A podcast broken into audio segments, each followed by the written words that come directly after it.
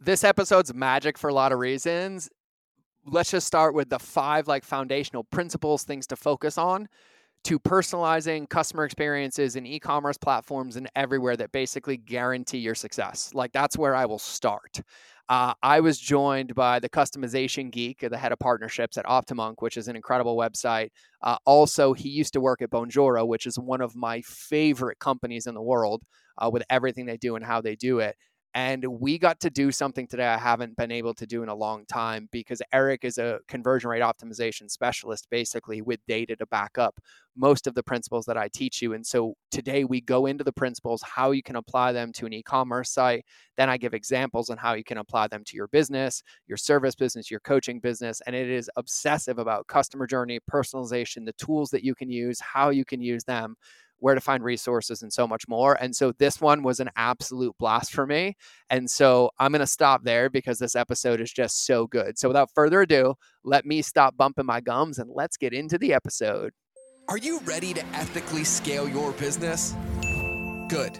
Because this is the Mind of George podcast where relationships beat algorithms and depth is the only direction when it comes to ethically scaling your business. Each Monday and Friday, I'll be the guy between your ears in the hoodie and pink shoes guiding you home, giving you the tools to extract, honor, and amplify your genius so you can be the light for your customers.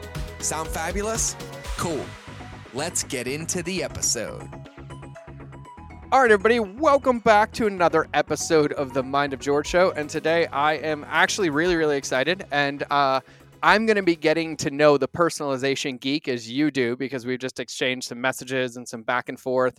But I knew he was in uh, when he's like, You'll probably say no, but I'd love to have you on the show. And I'm like, Just for that reason, I have to say yes. But he is a mind uh, that's just like mine when it comes to customer experience, customer journey uh, works at a company as the personalization geek uh, with an incredible tool that leverages all these ecosystems to help build world class experiences. And so I'm actually really excited because I realized before the show that I haven't really dedicated an episode to just even online shopping experience on the physical side, whether it's WooCommerce or Shopify. And so we're going to take this episode and dive into customer journey and whatever wisdom and genius the personalization geek drops to me i'm going to be taking notes and learning and so that is who is here today and so i'd love to welcome eric melchor to the hey, show eric that, that was a show. pretty good intro george i don't know if i'm going to live up to the hype but we'll see well well that's that's the game i'm going to put it out there so we're going to we're going to let you do it and i before i even get in I was like, I was like, how are you? He's like trying to stay cool. I'm like, where are you? And he's like, Bucharest. And I was like, wait, hold on it took my brain like a minute to calculate Bucharest. And so you are joining me all the way from Bucharest to Montana virtually. And I think that's super cool. So I love that. And I love entrepreneurship that you live in Bucharest with your family and we're yeah. doing this. Yeah. It's great. No, it's, it's, it's really nice here. And there's like four seasons coming from Texas. And uh, it's definitely a lot cooler than back home. I talked to my brother the other day and he was just saying that there's been so many consecutive days above 100 degrees Fahrenheit. And so, uh, and we feel like we made a good choice moving here. Obviously, the weather was a big factor, and because of global warming and just hot temperatures everywhere, uh, it's not as bad as it is back in Houston. And uh, for my folks back in H Town, I feel you, and I uh, hope your AC is working good, and I hope you're staying cool and hydrated. yeah, and tip for next year: call the AC company in March, not June. Like, oh, just yeah. get way ahead of it. I learned that lesson here. I learned that lesson because I live in Montana and we don't have like most houses don't have AC because yeah. we don't get above like 93, 94 and it cools off to the 50s at night. But we had a hot summer last year and we had like a couple hundred days. And I remember our AC froze and I called everybody and it was like a 14 day wait. And I was like, oh my goodness. And so call in spring. So before we get into like customer journey, like can you give us kind of like an overview of like how you went from Houston to the customization personalization geek living in Bucharest with your family like an in customer experience yeah absolutely. So back in Houston I worked as a marketing and CX director for uh, some energy retail companies publicly traded companies you know had big budgets big teams. And then my wife she's from Romania. Once we had our kids we felt like she had been in Houston for, for a very long time. And we felt like, you know what? maybe it would be nice to go back and let our kids get to know her side of the family. Um, it'd be good because she had been in the States for about 10 years. And also, you know, things like the weather, the cost of living, the ability to go on many vacations like in the mountains, like a, a short drive away. Whereas, whereas in Houston, if you drive for seven or eight hours, you're still in flat land. I mean, you're still in Texas, right? So we made that decision when COVID happened because we were trying to juggle working kids. Uh, we had a newborn kid and a two year old son, and trying to juggle uh, working at home with both kids, it just wasn't happening. And so her mom said, Why don't you come here? I can help with the kids. And if you guys can work remote, uh, then you guys should be able to do it. And that's what we did. Uh, we made that decision. And within three months, we were over here. Uh, we thought the hardest thing was going to be getting our place rented out, our house. And uh, the day we listed it, we got like 10 offers. Uh, two people said, We'll pay you more than what you listed it. So that was what we thought was going to be difficult, was actually the easiest thing. And uh, once we moved over here, I decided to uh, basically complete change in my career, go from energy uh, and solar to basically uh, tech and SaaS. And so I started getting my feet wet with various startups, most of them based out of Romania, just doing some consulting. And then finally, uh, one of the brands I got referred to was a startup in Australia called Bonjoro. I think you're familiar with them uh, Casey Hill. You know, I got to connect with him. I got to work with him for a little over a year, and then also on the same sort of like the same realm. Uh, OptiMonk also is closely re- related to personalization, but just as, at a bigger scale. And so uh, the owner started reaching out to me, and one conversation led to another, and that came the opportunity to do some really interesting things with OptiMonk, and that's how that's how I came to be the uh, the partnerships manager and personalization geek uh, at OptiMonk. Uh, but it really, it really, the personalization stuff really started with Bonjoro. So I'm still a big fan of Bonjoro, and I still send out personalized yeah. videos uh, on a regular basis, uh, whether that's maybe to potential partners or people that I met. It works wonder. I mean, it's a higher engagement rate, higher open rate than your standard email. And so, uh, if, if, if and where there's a mm-hmm there's a, an appropriate time for a personal video, I usually send one. So uh, I, I, I can't believe I didn't send one to you. I, am sorry about that, George. I feel like I should apologize. it's uh, it's all right. I mean, like even for me though, like I'm glad you said that. And for everybody listening, we have a couple episodes on Bonjoro, and then uh, with some of the Bonjoro peeps because I've been using. They didn't even know who I was for like three years, and they reached out one day. They're like, "Who are you, and why do so many people sign up for Bonjoro from you?" And I'm like, oh, yeah, sorry. I've been teaching customer journey for years. And then I made a joke and I was like, why don't I have a pink bear suit? So they had one made for me and sent it to me.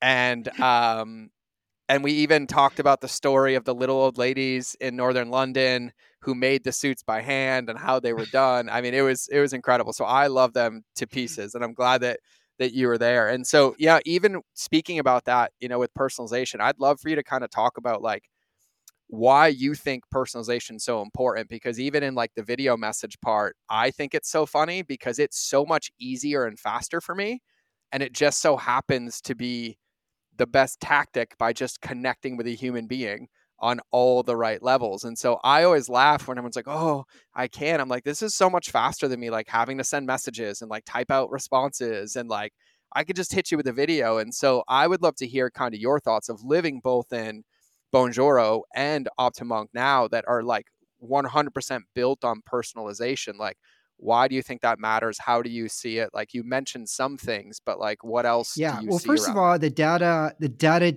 it, the insights clearly tell you that the more personalized that you can be with your visitors, with your audience, the higher the engagement rates, the higher the conversion rates. Here's an example. When we were at Bonjoro, every time a new person, a new user came on to try the product, we would all take turns sending a video. So, hey, John, notice you signed up for Bonjoro. You know, Eric here, we're very excited you came on board. Any questions, please let us know.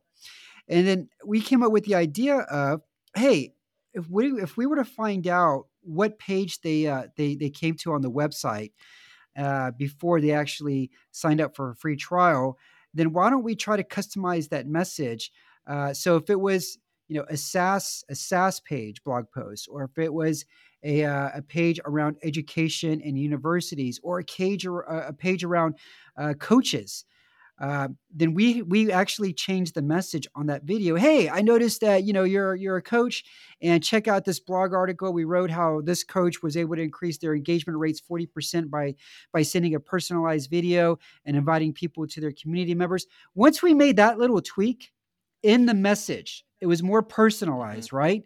We noticed that there was like a 20% increase mm-hmm. in engagement and conversion rates because we were able to identify, segment, change the content, change the message that was more appropriate for that visitor, for that audience.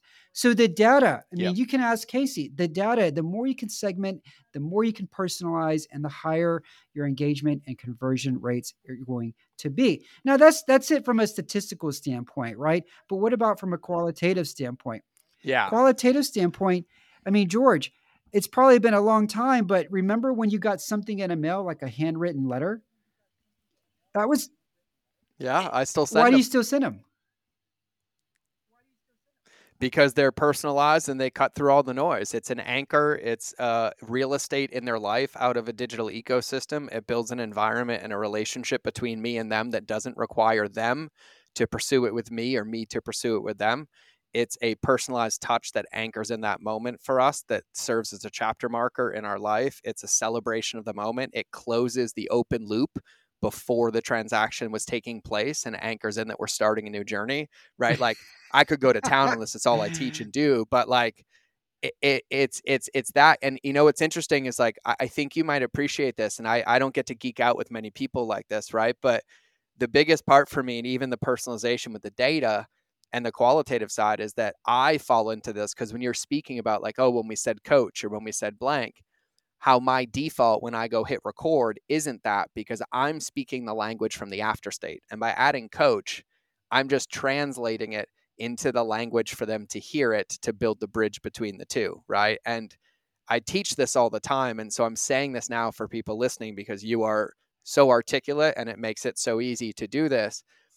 But what that allows somebody's subconscious to do is to feel safe because they feel seen, even if they don't consciously know it. So, what they're thinking and what they're feeling is this person knows me. Oh, they're talking to me. Oh, this must be for me, which allows them the invitation to come in. And so, yeah, that's that's uh, that that's why I still send them.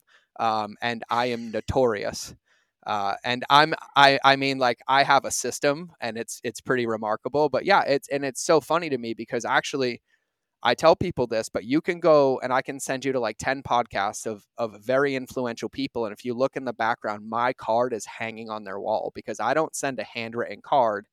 I have an artist graphic hand draw with a picture that's related to them in our conversation with a handwritten card. Wow. And so I make it memorable to the moment or the experience, right? Like when somebody, you know, becomes a client or when somebody comes on this podcast, like you'll get one.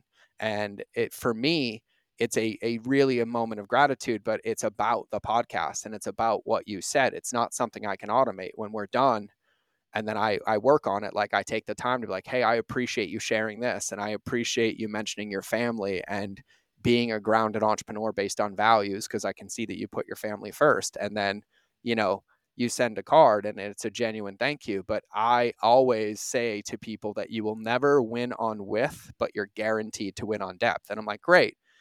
You send a DM, I'll send a video. Oh, you send a card, I'll send a hand drawn picture, right? Like I'm just always like, what's one more?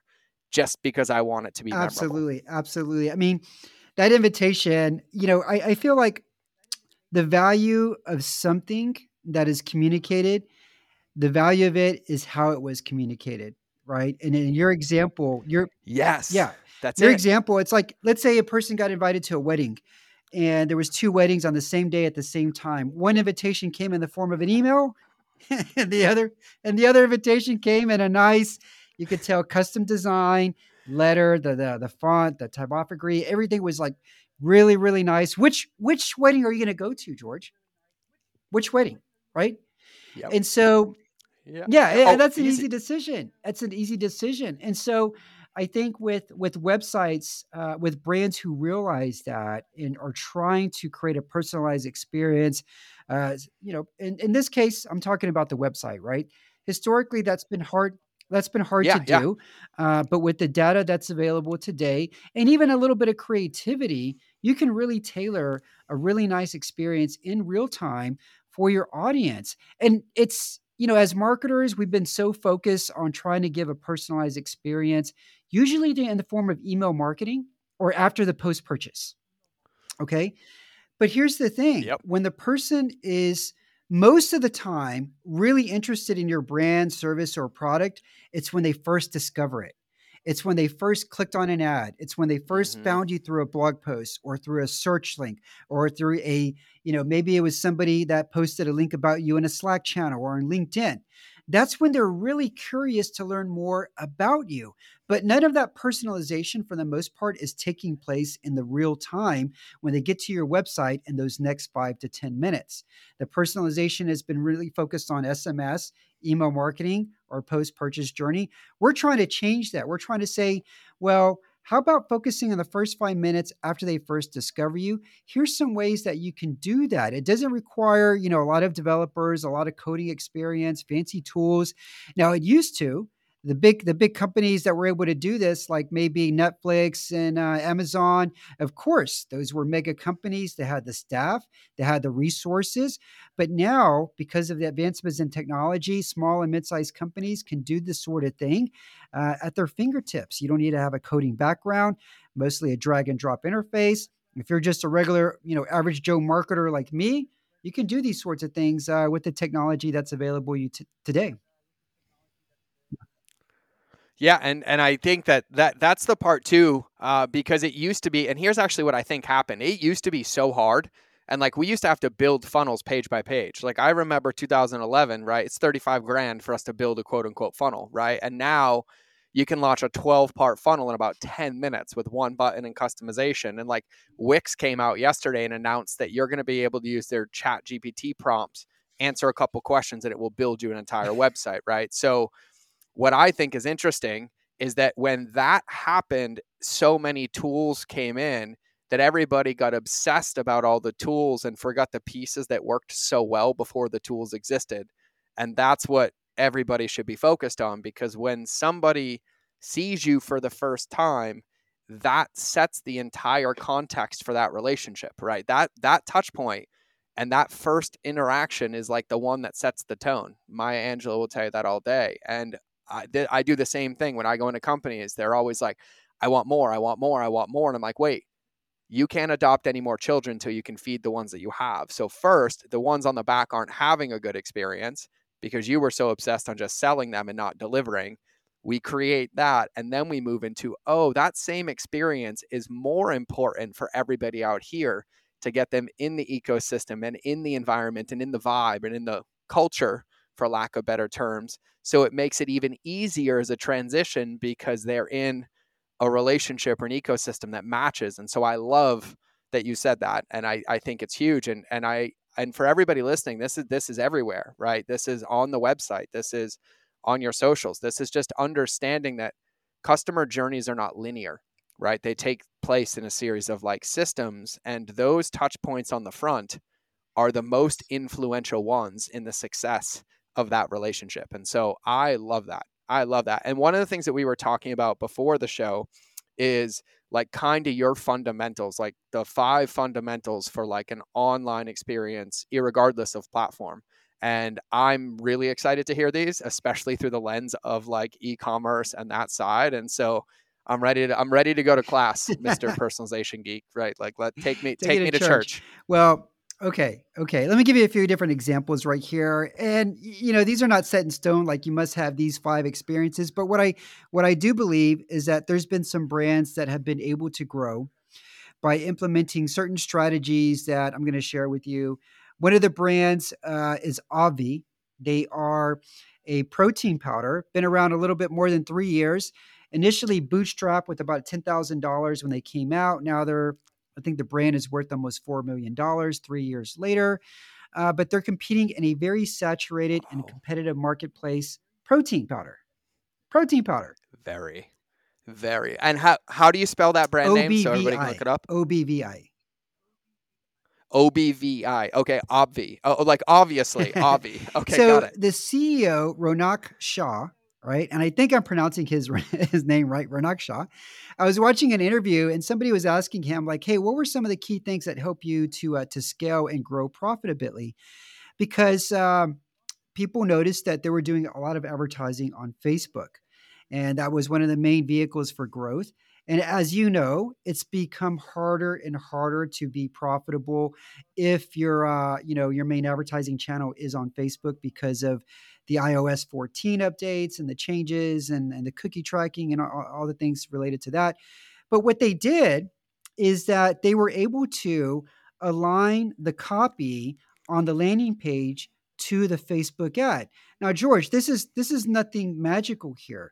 We used to create dozens of nope. different landing pages and tie them to the ads that we ran. There's tools out there. I think Unbounce was one of the tools I remember using in the past. And I, I'd yep. create these multiple landing pages. Yep. But technology today is that you can just have one landing page.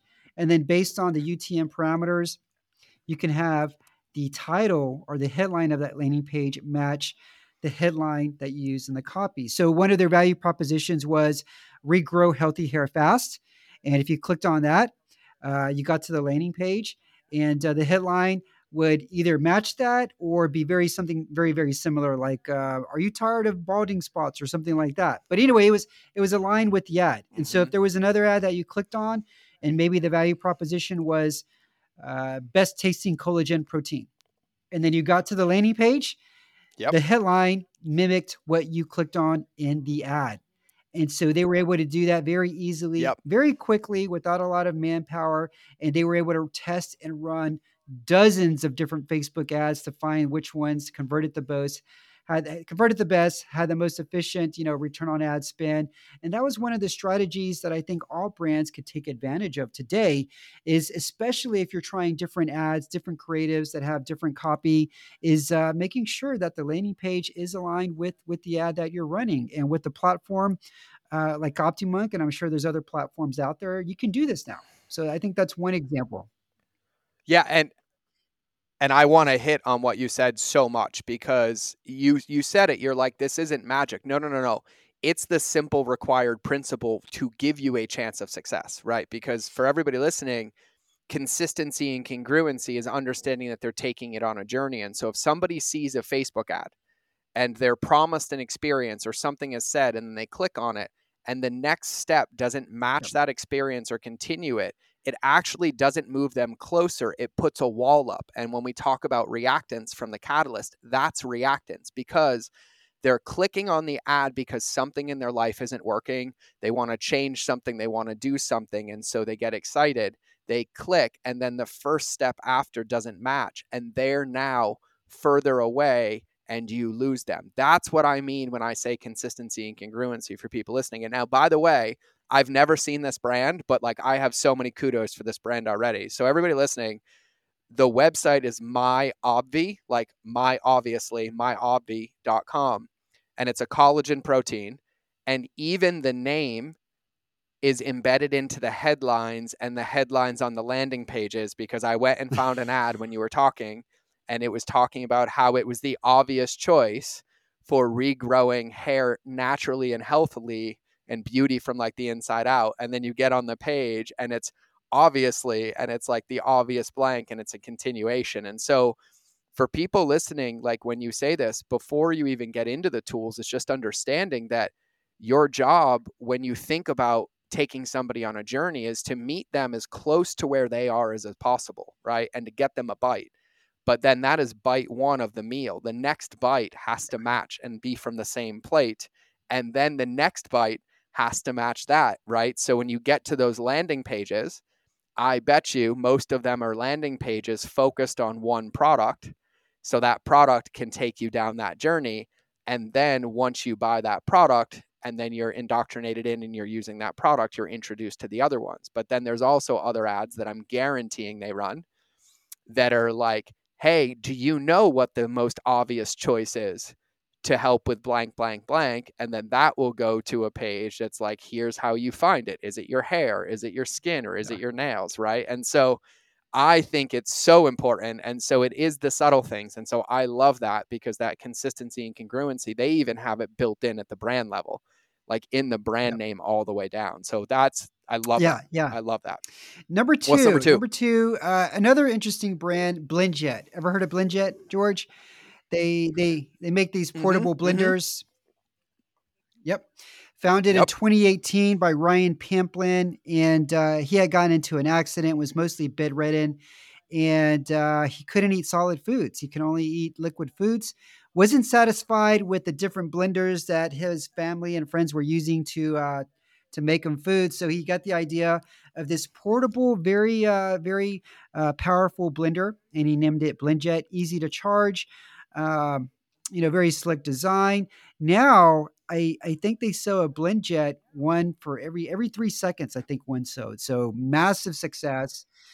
Yeah, massive success. I think they've been or they were on the Ellen DeGeneres show when that show was still running, but they're very popular now, and uh, they sell them all over the world. But anyway, I was watching an interview with Ryan, and uh, one of the things that he said they focus on uh, very early on was increasing the average order value, and with something that I Mhm. think most brands don't do, and they should definitely take advantage of, is the fact that people do not like to pay for shipping. Okay. People, if they find out, oh wow, I got to pay for shipping, you know, that's a that's an abandoned cart right there in most cases. And so what they did is uh, they used the platform and they were able to easily implement this little this you know this little tactic where let's say it was free shipping if you spent $50 or more, but the blender only cost something like 25 or maybe $29. But if you put that in the cart, then automatically there would be like this horizontal little bar with like a little message that said, "Oh, you know, free shipping if you spend 21 more dollars or something like that." Right? Versus if you pay $19 for Yep. shipping, it's like, "Okay, why am I going to do that?" So that was a pretty, you know, simple choice to make yeah and they were able to really increase, you know, their average order size, you know, from like $29 all the way up to almost $60. Uh, became very, very profitable for them. Yep. And it makes the consumer happy because now they're getting free shipping. And so it's a win-win for both both brands and, And the consumer. I want to do so many podcasts with you just about data. This is so fun for me because everything you're talking about is like the best CRO stuff. And then I'm like, oh, yeah. And here's the psychology as to why this works so well as well. Because that one, for me, like across the board, um, across the board, like when it comes to customer journey, all the companies that I work in, like CRO or conversion rate optimization is a big focus that we obviously are always working on, right?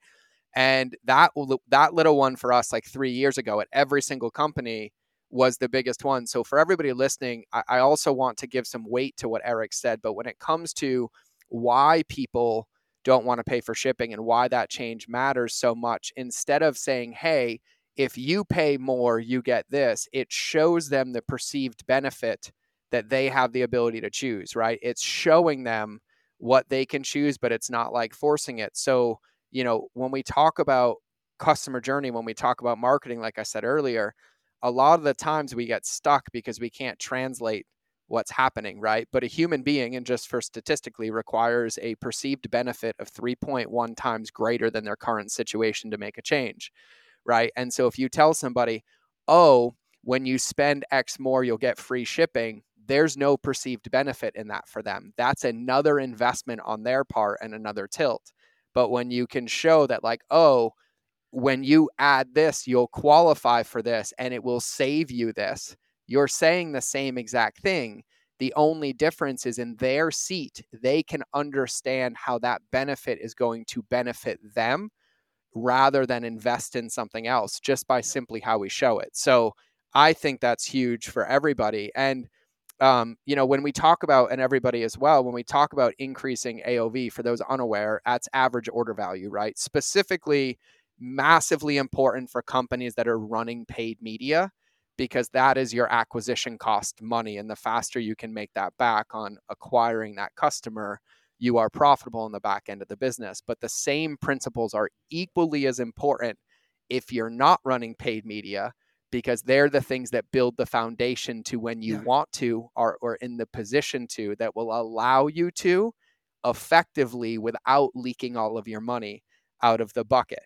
But when it comes to increasing AOV, it's not by adding upsells. It's not by increasing something they don't need. It's by giving them either a more perceived value, more perceived benefit, or more or better of what they're already getting through a lens that supports them in wanting to do it. So there's the psychology piece on that one that I just had to add. no, no, it's it's perfect.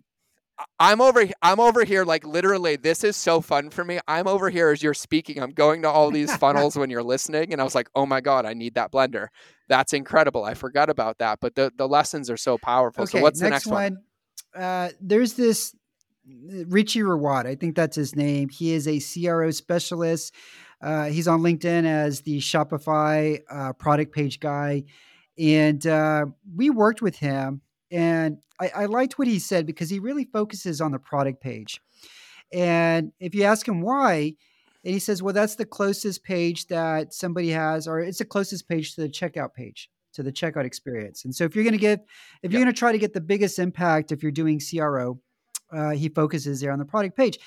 But to go even deeper, he has this philosophy that says, don't worry about your entire all visitors. Just worry about 16%. The 16%, that's what he calls them.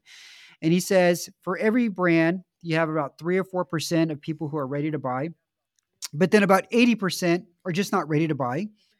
But there's probably around 16%, 16 that are on the fence. And he really hones in on trying to get that 16% to nudge them over the fence. And so we worked with him on this one brand, and um, what he really focused on was A B testing different elements on your product page. So, for example, you know, showing a customer testimonial, uh, you know, before the price or the before the add now or you know, add to cart button, and uh, or not having or customer testimonial right? Or having like a little uh, question mark balloon that says more info. And if somebody clicked on that, like a little balloon window would pop up and it had more details about the product right? Um, or just having, you know, another product image on their product page, you know, like a video or something that showed somebody using it. And so he had all these like different strategies on how you can A/B test different elements of the product page. And I, I was really, uh, I was really, you know, I, I guess mesmerized that this person, he's not focused on the homepage. He's not focused on every visitor, you know. He's not even focused on, you know, ads or you know Instagram or anything else. He is just specifically focused on the product page and trying to nudge all those people that are undecided to get them over the fence. And uh, I talked to another CRO yep. expert. Same thing. I asked him, when you do a CRO audit, what do you focus yep. on first? Product page. And so that other expert yep. validated that guy's approach, that guy's mentality. And uh, that's the other thing. It's not it's not so much like, hey, here's a strategic thing you need to do, but maybe it is. You know, maybe it is. It it is, and I'm gonna I'm gonna speak to it because it's huge. So like here here's the thing. I this is why I created models because of this, right? So one of my famous taglines is my job is not to find our ideal customer, it's to create them. Because I know off the bat the moment I have a product that solves a problem, that top five, like three to five percent of me's, the controllers in the world, will buy it immediately, and the PDP just gets in the way. That's all it does. That's all it does. And in the model that I made for those listening, this is the four pass to the peer model applied to an e commerce business. And you know this better than anybody. When somebody hits a page, there's only four things they can do they can bounce, they can learn more, they can opt in, or they can buy, right? So my job is to just have a bridge from each of those steps to the next step. So when we go into a company and I'm doing customer journey, I start by auditing all the fulfillment sequences of the top three SKUs so I know what's happening, what they're selling, all the benefits, and we rebuild those. And then we take that languaging and go to the PDP for all the people that didn't get in for that page to have its only job move those people in. And then the last thing I build is the homepage. And if you go look at my homepage, everybody will notice there's only four things you can do. You can leave, you can learn more about each topic, you can exchange some information for the podcast or Instagram, and then you can get courses. So on e commerce companies, everything on the homepage is designed for the steps to get to the PDP, but that solves the problem that didn't get them to convert on the PDP. And so, yes, everybody, listen to this. understand this. And for those of you that are like hearing CRO and like, oh, I don't know CRO or I don't know this or I don't have an e commerce platform, you still think about that lens through the experiences that your customers or potential customers are hitting anywhere on an opt in page, right? Like if you're giving them to exchange your their email in exchange for something of value, the people that are your devout ones are going to hit that page and opt in and go. Your job is to find those people that are missing the one to 10 touch points for safety and pre handle those and give them the pieces to allow them to feel confident, right? And so it is something to think about because I'll give everybody an example. When we were at Vital and we were scaling Vital up into the billion range, we had to get so granular that we had to start testing people's facial expressions on the PDP page and photos and the lights and the colors. And we realized that every time we put somebody with like a neutral face or their full face, at least one eye or part of their mouth wasn't seeing the camera, conversions went down. And so we had to make it so every single image that had a person had at least a smile, even if mouth wasn't open. There had to be an eyeball like in the photo. So we couldn't have any backs, we couldn't have anything. So even if there was like one woman looking and another woman to the side who you couldn't see her face, it wouldn't convert as well as you being able to see like a side profile of both of their faces. And it was really, really interesting. But it was because we became obsessed with like, okay, what's going to make these people feel the best? What's going to have them hit this page and realize that if they already wanted to buy, they already would have added it to their cart, right? That page is not there for those people. So, what evidence do they need, right? And so, this is something for everybody that you should be thinking about on any page that you're sending people to or any place that you're trying to get somebody in. So I'm I'm I'm all kudos for that one too. So like keep taking okay. me to church. Good. Okay, one more example here. Um, this cool brand called Indestructible Shoes. And I went down the rabbit hole on their mm-hmm. YouTube videos and they've got all these I you see you know what I'm talking videos. about. I love their YouTube videos. I know exactly okay, okay. I own a pair. I mean, and I only own a pair because of their YouTube videos. I have not worn them at all, but I had to buy them because yeah, I got. Yeah, them. I mean, my favorite one uh, was of the person like taking like this chainsaw and trying to cut through it.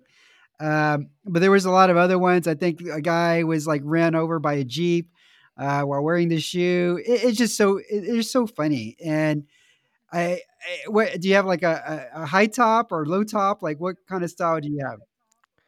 I got the low tops. I got the low tops because like I don't wear high tops, but like I think it was one of the ones with the chainsaw. I'm like, whatever, like you got me. Like I'll get them. And I I, I have a ranch in Montana, right? So like I'm like, I'll wear these things eventually. But yeah. Yeah. So but anyway, they had they had a, a problem with a high cart abandonment rate. And uh, if your cart abandonment rate, depending on who you ask, generally if it's greater than like 68%, then that's pretty high. I mean, if it's below 65%, percent mm hmm you know, that's kind of normal. If you've got it below 60%, you're you're doing okay, right? But they had a really high cart abandonment rate and they fell victim to doing what a lot of other brands do, and, and that is showing it a pop-up that says, you know, before you leave, would you like a 10% off, you know, coupon, right? Now, what we advised was, hey, wait a minute. Instead of trying to just, you know, give out a coupon, which is going to eat into your margins, right? To try to save that person. Why not try? I gave an entire keynote just on this topic, by the way. So we're about to riff after this. So why not try going. something else? Why not just try showing them, uh, depending on you know what pages they looked at or didn't look at. For example, uh, if they if they didn't have anything in their cart and they were trying to leave, you could say, "Oh, wait, you know, wait a second. Would you like to see you know this month's uh, top trending you know shoes or most popular items? You know." Um, or if they did have something in the cart, uh, you could just show, you know, a little pop up that just says, "Oh, wait a minute, you know, would you like to see our other popular items, you know, this month?" Right? And that and instead of saying this month with smart tags and the technology available today, you could say, "Would you like to see July's, you know, best-selling shoes?" And that could automatically populate every yep. month without having to do anything, um, you know, manually. And so they tried that, and it turns out that they were able to save a lot of abandoned cart uh, shoppers get people back into the buying stage yep. and make a conversion without eating into their margin. And I think that's something that a lot of brands should try. But unfortunately, you know, most marketers have been uh, trained to like, wait a minute, you know, give the 10% coupon off because it works. It does work. It saves a little bit of people. It, it saves some. Uh, well, it doesn't though. Short term, you're trading in long term. You're trading in long term customer lifetime value Thank you. for a short term quick sale. That's that's what's happening. Yep. Right. Yeah. Yeah. Yes, so yes. Th- that's another. That's why. That's why I'm like I'm like you know this with data. Like I I, I preach this so bad because the other part that you didn't say and I'm like, let's also talk about the psychological component that goes through their head the moment they get a coupon when they abandon. And they're like, well, why was I paying full price in the first place? Right. And then even before it conditions a discount paradigm. And then you wonder why retention goes through the floor and dissipates because what people listening don't realize is that when you sacrifice the long term gain for that short term gain, you're also sacrificing the relationship with that customer over the long term. And eventually, those people run out, and there's no one on the back to keep the ship afloat because everything turned into discount, transactional, and there. And so, with this, uh, I've talked about this, you'll appreciate this, but this whole thing of like, my job is to create my ideal customer, right? You just hit this. And one of the things that I say is, my other job is to turn no's to neutrals and neutrals to yeses. Because what I understand is that the moment they got that abandonment, they got that cart abandonment or that browse abandonment, they already did not have enough evidence to make a decision. So any convincing that I do is going to create more reactance in their body. Chapter on reactance in the catalyst again. Unless I can turn that no at least back to neutral. And when I get it back to neutral, it allows them to be open into their journey again to get what other evidence that they need. And so, for those of you listening, you're like, oh, well, that would make sense to show them the other shoes. One of the things that we've done as well is knowing they were interested in indestructible shoes. What I would have done is been like, hey, do you want to see our CEO trying to cut his leg in half or his shoe in half? Right. And then just pop that video yeah. up. Right. Or, Ben, and you have, you know, three pillar articles on like the benefits or boom or safety hazards boom, and then you allow them to choose their way back in. But you'll appreciate this one because at, at Vital, once again, uh, this is probably my biggest win that I've ever had because we recovered like 46% of the cart. Um, but I knew that when they added collagen and they left, they weren't going to buy it and a discount wasn't going to help, but I knew they wanted healthier hair, skin, and nails. So instead of sending them a, hey, you forgot something, I sent them a, hey, we fucked up, but since you wanted healthier hair, skin, and nails, here's our 30 day guide to getting it naturally, whether you use our product or not. And then I took them through diet, exercise, and then I gave them recipes that linked and said, if you want an additional 14 grams of protein and blank, here's a link and a coupon only if you want to use it. And so the first email said, Hey, uh, the subject line, I'll never forget it. Um, you didn't forget anything. I failed. And then in the intro, I said, I'm not going to disrespect you, insult your intelligence. You're getting this email not because I did good, but because I didn't, and something stopped you from buying my product and I'm not interested in discounting it. I'm interested in helping you achieve the benefit, whether you get it or not. So here's my 30 day guide to producing collagen naturally. Boom, boom, boom. Day two, I went and called out a specific recipe, but I asked them an open ended question and I said, Hey, I bribed you. That was my subject line. I bribed you. And I said, I have to be honest. I sent you that email yesterday because I do need something from you, but you're not going to expect this. I need you to reply to this email and tell me verbatim why you didn't buy my branding sucked. I was mean. It didn't match. I'm like, the more ruthless you are, the better, because we're going to help you with collagen and that, anyways, with that guide. But I wanted to give it to you so you could give me your opinion. And people responded, and we got thousands of responses. So then the third email was said, I wouldn't have bought either. And it was an FAQ about the product. Question, solution, question, solution. Now, mind you, the only thing that was in those emails was a link at the bottom back to Shopify. Nothing clickable. Like it was just one clickable. It was just embedded in there, but the rest was about the content. And then on that third email, I said, This is the last email you're going to get about collagen. I appreciated all of your answers, but I only felt an integrity if I could handle them. And then we took all of that info and updated the PDP with the FAQ. And then the fourth email was a, Hey, I want to support you. Here's a link to our Facebook group and how to keep us accountable with you on your journey. Tag us on Instagram here, come join our group here, and let us know if our team can support you with your collagen habit, right? With the behaviors we gave. And that's what we used for card abandonment. That was the whole thing. I designed the whole thing. And uh, yeah, we recovered like 48% of that card. And it was insane. And all it was is that I knew that when they got to the cart, they wanted something that collagen had. They wanted a benefit, but getting a woman to add powder from the raw hide of a cow that she's never heard of before is not really like the most exciting perceived benefit. And so as they started to anchor in, like, oh, I can do it this way, I can do it this way, I can do it this way, that created the evidence for them to buy. And that was from exactly what you're talking about right now. That's one of the core things I do in everything that I do is that I understand that when somebody says no, it means no right now. But before I can get them to a yes, I have yeah. to get them to neutral and then find the next piece for them that will get them that win. So people have heard me talk about that story, but not fully in depth. But for those wondering, that's why I did that, and I continue to do that, and that's one of the premises in tying them together. So I, I figured you might enjoy, that. And I just want to emphasize the the power of the right subject lines, the right wording, uh, because you didn't use like corporate like boring subject lines in those emails. Nope. Each one, emails one and two were subject lines that I don't think I've ever yep. seen, but they caught my they definitely caught my attention yep. as you mentioned them, and I would have I would have opened the email. I, I definitely yep. would have opened the email.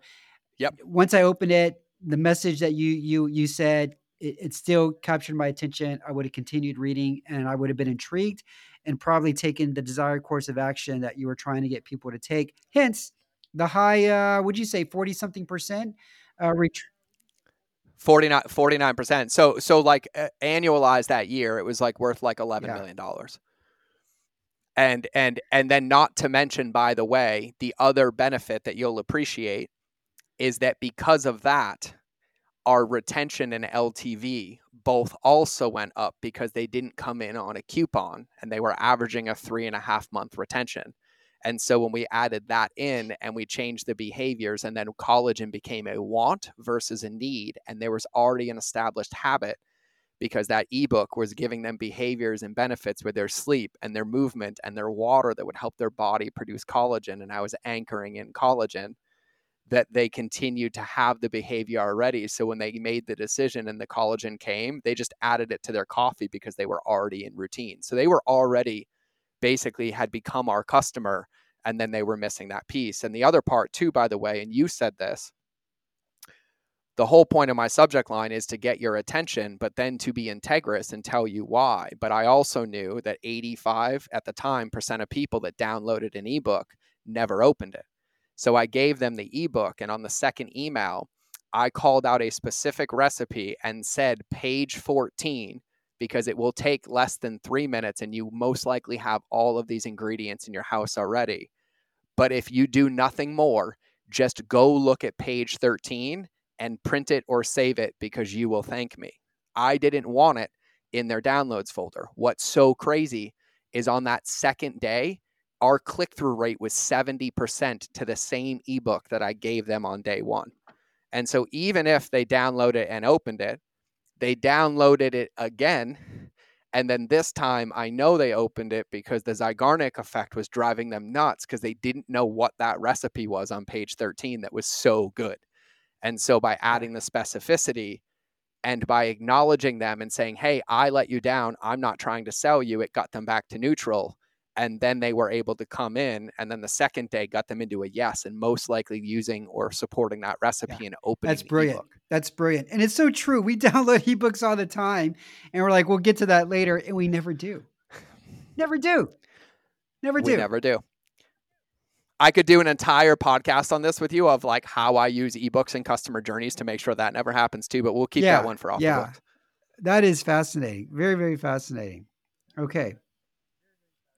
But yeah, so so I wanted to share that one with you just because uh, like you live in this world, right? And I don't speak I don't get into data like you do. So for everybody listening, like the Erics of the world are my best friends because they can give validity to what I do because I'm not a data guy. Like I'm a people guy. Like I just want to move people forward. And so these examples, I feel like you're going to have 18,000 ideas and I'm excited to hear from you because you have all the data. And I'm like, oh my God, there's so much more we can do. So this, this is like yeah, really well, fun for me. Okay, so give me the okay. next one. Um, all right. So, la- or you can no, riff no, on the no. previous one, whatever you want. La- last one the- here, uh, I'll touch on one of my favorite things. Uh, it's called zero party data. And for those who don't know, zero yep. party data, I just like to think of it as getting information from directly from the, the visitor, the person that's on your website, right? You ask the a question, yep. you know, uh, what's your favorite color? They tell you blue. Now you know something about them, and you can use that information to basically try to personalize that experience, right? Here's a very simple example on how uh, an e-commerce store can take advantage of this. Let's say it's Mother's Day; they get a lot of traffic uh, before Mother's Day. And they know a lot of those people are first time visitors that are probably just looking for a gift to buy. And uh, they could simply just have a little pop up mm-hmm. that asks a question. Uh, hi, are you shopping for yourself or uh, for somebody else? Uh, you know, uh, this this season or, or right now, and if they say we're shopping for somebody else, then they can say, "Fantastic! Let me take you to the part of the website uh, where you'll see our most giftable products this season. I like to call this the holding your hand because when you go inside a let's say you go inside H&M, Zara or a retail store and there's a live person that asks you, "Hi, how are you doing today? How can I help you?" And if you tell that person, "Oh, I'm interested in looking at pants," they'll probably say, "Oh, fantastic. Come follow me. I'll show you where you can find them." Right? You can do that on your website. You know, yep. if you're a health and wellness website, maybe you sell yep. like three core products uh, products on how to like sleep better, how to gain muscle, uh, or maybe how to lose weight, you can ask that up in the very beginning if you don't know anything about that person at all, and just say, "Hey, we want to make this uh, a very mm-hmm. uh, enjoyable visit for you. Can you tell us what you're primarily interested in?" Have those three selections. Once they select, you yep. can say, "Fantastic! Here's our most popular content or blog articles around you know sleeping better." And by the way, here's our most popular products as you know on, on how to sleep better or whatever. And so you basically reduce the amount of yep. time that they would have been spent trying to navigate around your website to find out what is important to them. And you can take care of that by just asking a simple question at the very beginning. It's a very micro engagement question. Now you know something about them and you can actually take that information if they end up becoming a customer or subscribing to your email email list and you can basically tag them with that information. Funnel that information into a crm or email platform that you're using. Maybe it's Klaviyo or ActiveCampaign and if you have different segments with different automation flows or whatever you know know how to market to that person because you know what they're interested in now. So i think that's uh, another easy example that you can do with technology available today. And it's one of my favorites because you can have a lot of fun with that I love it. So a couple points. So zero point data for everybody. That personalization point in that example I just gave on uh, vital proteins and that cart abandonment. That's what email two was for me. Is I wanted directly from the horse's mouth in their language why they didn't buy. So for everybody listening, zero point data you can collect it in a lot of different ways, and you allow yourself to collect it to then personalize it. And with tools like OptiMonk, like yours, right, when you're doing this via email or you're using tools or, or anything that you're using, it's not that you need to use it all. It's that when you can collect it, it helps paint a better picture and allows for personalization to be used across the board, right? And so, um, for those listening, you've seen this if you've ever DM'd me because I don't want you to go to my website. You'll notice it's almost impossible for you to give me your email because I don't want it. I don't need it yet.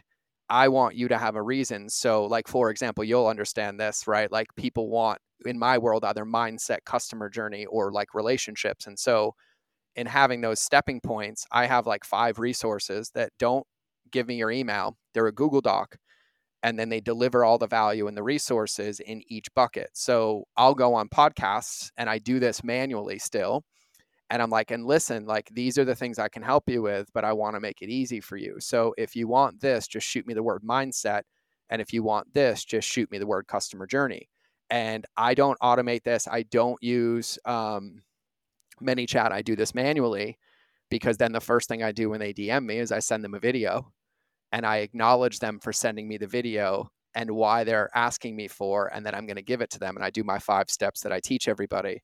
But then on my phone, I have at one, at two, at three, and they're pre populated messages of everything with those five resources. And my team has all the same ones. So the moment they tell me, like, oh, it's mindset, I'm like, oh, well, here's my top 10 podcasts on mindset with what's covered and how it will help you and the book recommendations in this Google document. There's no point in you subscribing to the show or listening beyond these if these don't help. So I want you to take these, listen to these, and then let us know. And so even that, you can do it manually as well for people listening.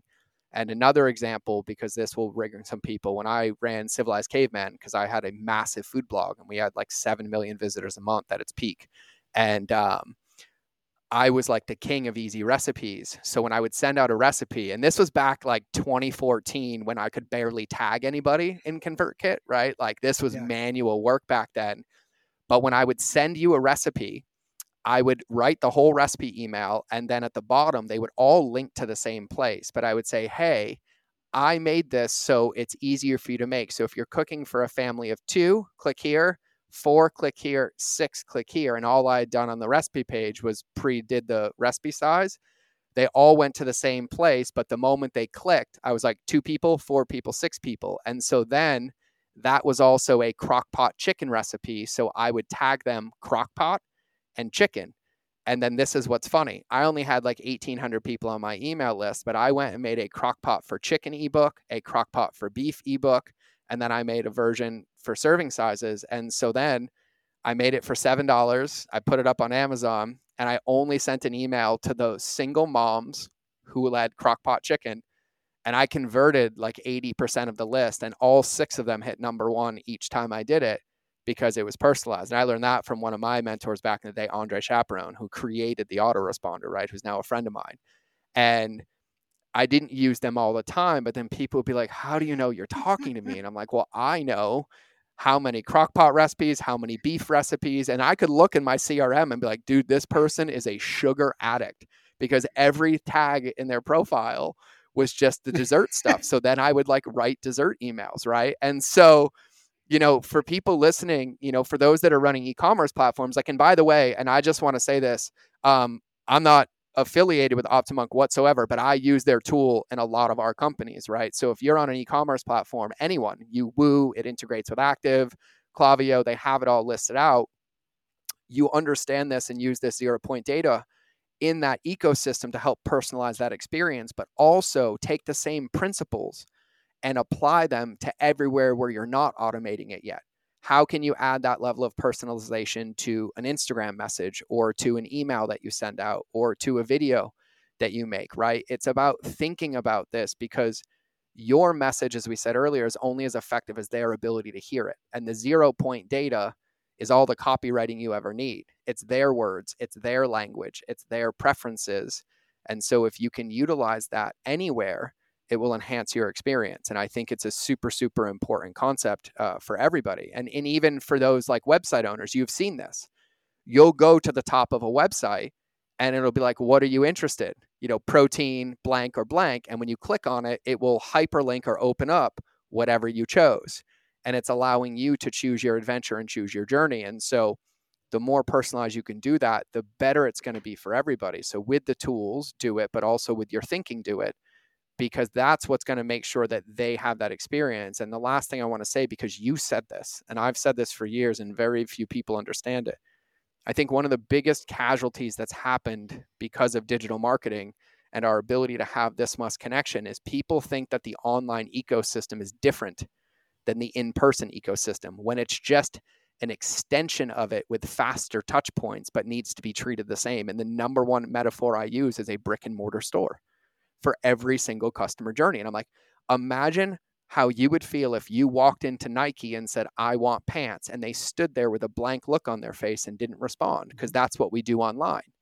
And then you're like, oh, yeah, they're back there. And you send them into a 40,000 square foot store and get upset that they walk out without pants, knowing that the easiest way is to grab them by the hand and walk them all the way to where they need to go to a personalization point, leading them to water, knowing that they have to drink it. But that is removing all of the friction and all of the objections that would make them stop pursuing it. And what everybody has to understand is that if you give somebody a back door, they will take it because they require a 3.1x perceived benefit to be able to go. And so when there's miscommunication, when it's not personalized, for them, if they're not feeling safe, if they're not feeling seen or understood, if it's not personalized, it's going to move them further away.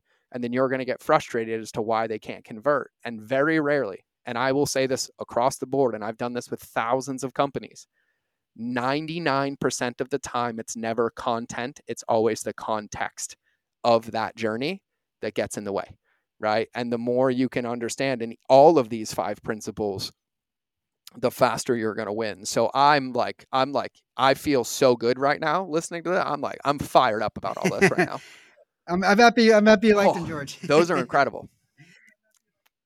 Well, no, and I, and I do, and and and like for me, I want to give some kudos too because for people listening, like I started building and doing this in 2009, right? Like I couldn't get personalization and changed headlines. I remember every tool that came out, every one that we tried. The personalized landing page is the first conversation based page, the first time we could change a headline, then when we could do it in Google. Like I've been through all of them. And the fact that I can click on now and literally do it in Yeah. like a matter of minutes blows my mind. And then you take things like Bonjoro and you add those to the pages and you're like, holy shit. I just get a personalized page and there's a video of George talking about what's on this page, inviting me in. That experience is what creates the moment that allows them to come in. And so I, I like kudos, man. Like this is, I love this. This is yeah, incredible no, stuff. We're, we're pretty excited. We're really excited coming down the pipeline. We are investing a lot more in AI. Uh, we're trying to basically do a lot of the work for our customers because it does takes a little bit of time and a little bit of effort to implement these uh, experiments or these campaigns. But the more that we can do for you automatically, the better it is. It's going to be for you. We've already got a new uh, AI headline tester. So if there was headlines on different pages on your website that you wanted to test, you can just use our little AI uh, tester tool, and it will recommend like five different headlines that you can test. And if you want, you can set it to run automatically, and it will run different headlines automatically until a winner's been found, and then it will switch another one in to automatically test and continually testing to find out which one has the highest conversion rate. And it'll just do that for you without you having to do uh, any work uh, on your end. And so we're trying to find more things that we can do that. Uh, and that way, more people, more brands have the power to not just increase their sales, but to really deliver, you know, a better customer experience for the people that are coming to their website and their audience. which as a byproduct is guaranteed to increase your sales. And and I say this all the time. And I'm like, somebody name me a billion dollar company without a community and a pool of people that have never bought but still feel supported by the brand, right? Because what a lot of people don't understand is that scale comes from people that haven't bought but how they feel about the brand. Because 80% of our social media followers, our comments, our sharers are never people that bought the brand, but it's because they had a positive experience with the brand when Yeah. they didn't buy. And 93% of marketing is word of mouth as of 2023. And the average consumer gives eight to 10 brand recommendations or non recommendations in a 60 second conversation. So for those listening, like this is important. When you play the long game on the relationship, you win the short game by default. And if you can't hear from Eric on this call and on this podcast that like not once did we talk about changing the product. Not once did we talk about changing what was inside the box. The entire time was focused on changing the wrapping paper and chunking it down so people could understand what was in the box and get it in the first place. And so understand that when it comes to customer journey, when it comes to conversions, when you have a product, when you have a service, when you have an offer that works, you've already won that part of the game. But now that it's on your menu, the rest of your life is focused on making sure that other people can get into it. They understand what you're saying. You're advertising it correctly. You're personalizing it to literally be the person at the mall handing out the teriyaki chicken sample. And then once they bite it, walking them all the way to the counter, getting them in, and then fulfilling on what's there. And and I think it it forces focus on what really, really matters, right? Which is getting out of the way of all the things behind the scenes that used to overwhelm us to allow us to be in that personalization and in that customization and in the relationships with these people that are going to give us the zero party data that are going to tell us what they need and need more of that when we personalize are going to get the results and buy the products but then also bring other people in. And so for those listening to this this doesn't matter whether you have a product or not you have a brand or not these principles and and Eric spoke with data right? He's he's at a company that I know and was at another company I know and I know they're obsessive with data and customer experience and this is all from massive like qualitative and quantitative data. But these principles apply across the board right knowing where to spend your time and making sure you're spending it in the place where your customer is going to benefit right putting your time into the things that are going to help them, connecting with them so you can get that zero party data, asking how you can personalize things at every level, ensuring that there's consistency and congruency across the board, right? Even if you're not running paid media, YouTube would be an example. If you make a YouTube thumbnail, the only purpose of that thumbnail is to be a billboard that stops and gets their attention with the text that's on it. And the attention is to lead to the title and the title should be the next line of the story. And then that's job is should be to get them to open the video and the first 30 seconds should match that story and tell them now that they know that here's what they're going to get in the video right? That's every customer journey. He gave examples like myobvi.com that protein. I went and i clicked i will be buying some right and you you can see how this applies and just realize that when you focus your time on the right things which is everything to do with your customer and that journey that's where the rubber meets the road right? It's obsessing about those things so that they can get the results they can use the products they can have the experience because they turn into your biggest advocates. They also are your best data. They also tell you what they need next. They'll tell you what products you need next right? So the, the implications that come after this like the, the waterfall of positivity is huge for every single company. So yeah, I uh, I learned a lot, had a lot of reminders, had a lot of like, oh yep, got to remember that. Oh yep, that's great. Like it, it, it's really really powerful, and and I, and I loved it, man. So uh, thank you so much. Are there any any other big things on your brain? Any open loops? Anything no, you want to do I think to that's land a Very good summary of everything that we discussed. Uh, if you're curious to learn more about OptiMonk, you can just go to our website. We've got a pretty cool uh, tactical library. Um, and you can check out all the various personalization tactics and strategies that you can implement. And it shows you like step by step instructions on how to implement those uh, utilizing our tool.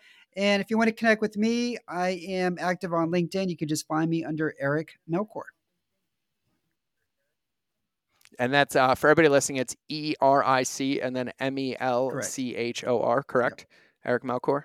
Okay, and then OptinMonk, it's uh, it's is it, it's OptiMonk, yeah. right? O F T I, O P T I, and correct. then monk.com. Yeah.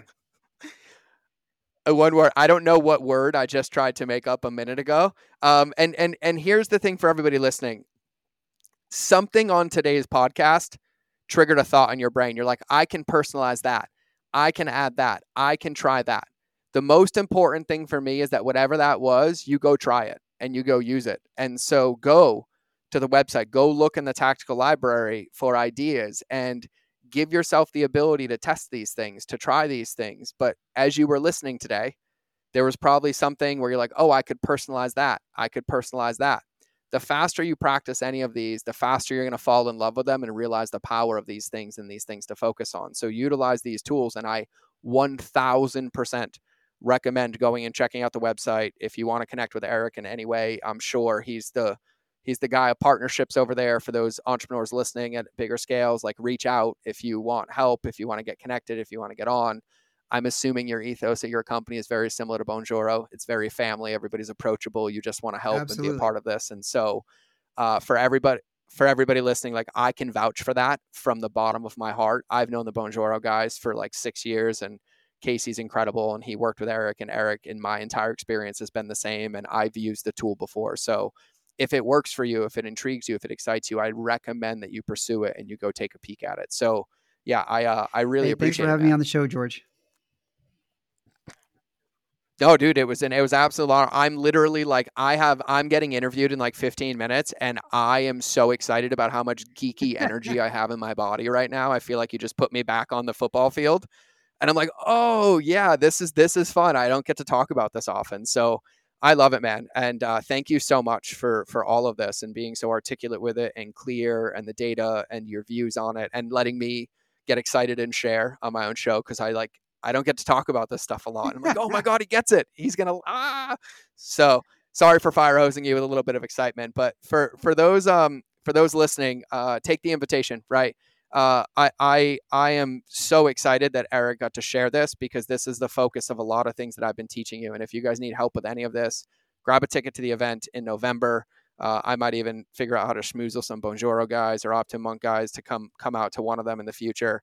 Um, but make sure you understand that like this is the secret, right? When I say relationships beat algorithms, there was just data given to you from a very big level of a company from 10 grand to 4 million, of a company from blank to blank by utilizing the principles we teach. And then Eric also giving you tools and things. And so if we can help in any way, reach out, DS, DM us on Instagram, grab an event ticket, mindofgeorge.com slash event, and we will be there to support. But I recommend connecting with Eric. I would connect with you on LinkedIn, but I'm banned for life, Eric, so I can't.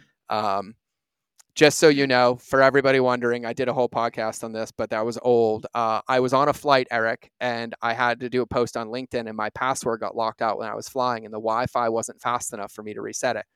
So I texted my executive assistant and I was like, hey, will you reset my password? And the moment he did, they locked my account and said I violated the terms of service with shared logins. This was like two years ago and they were banning me for life. And then I replied with this long email. I'm like, you're telling me I'm the only CEO that has an executive assistant act on his behalf when a hundred of my friends own companies running thousands of people's wow. LinkedIn's with their login. And they're like, yep, you didn't you didn't make it past the filter. We caught you. And then they reaffirmed the decision and said you are banned for life under your name, under your social, under any. And so I printed it and framed it, and it's in my office, hanging on my wall over there. And uh, I will I will tell you it's one of my favorite things is saying I'm banned from LinkedIn for life because I like abstained from that platform anyways. But that's why I can't connect with you on LinkedIn. okay, I get to say I know somebody who's been banned, almost like you know I know somebody who's been in prison, but in this case, you know somebody who was banned from LinkedIn. Yeah. Banned from LinkedIn, right? I'll I'll I'll I'll take that one all day. So, dude, it was an honor. It was a pleasure. Stick around for a second. Uh, but for those of you that'll wrap another show. I had a blast. I'm like a giddy little kid over here right now with this one. But most importantly, like I say always, it's only as good as your ability to use it. So take one thing from today, grab it, put it into practice, and be excited about this because this is where the work happens. This is the most important part and utilize the resources. Eric dropped a ton of knowledge. OptiMonk has a ton of stuff. Connect with him on LinkedIn and just make sure you keep pursuing this. So we will see you in the next episode or you will hear me in your earballs. But either way, we're out. Thank you for listening to another episode of The Mind of George Show. Please make sure you subscribe on your favorite channel that you listen to, whether it's in the car, on your run, or in front of the television.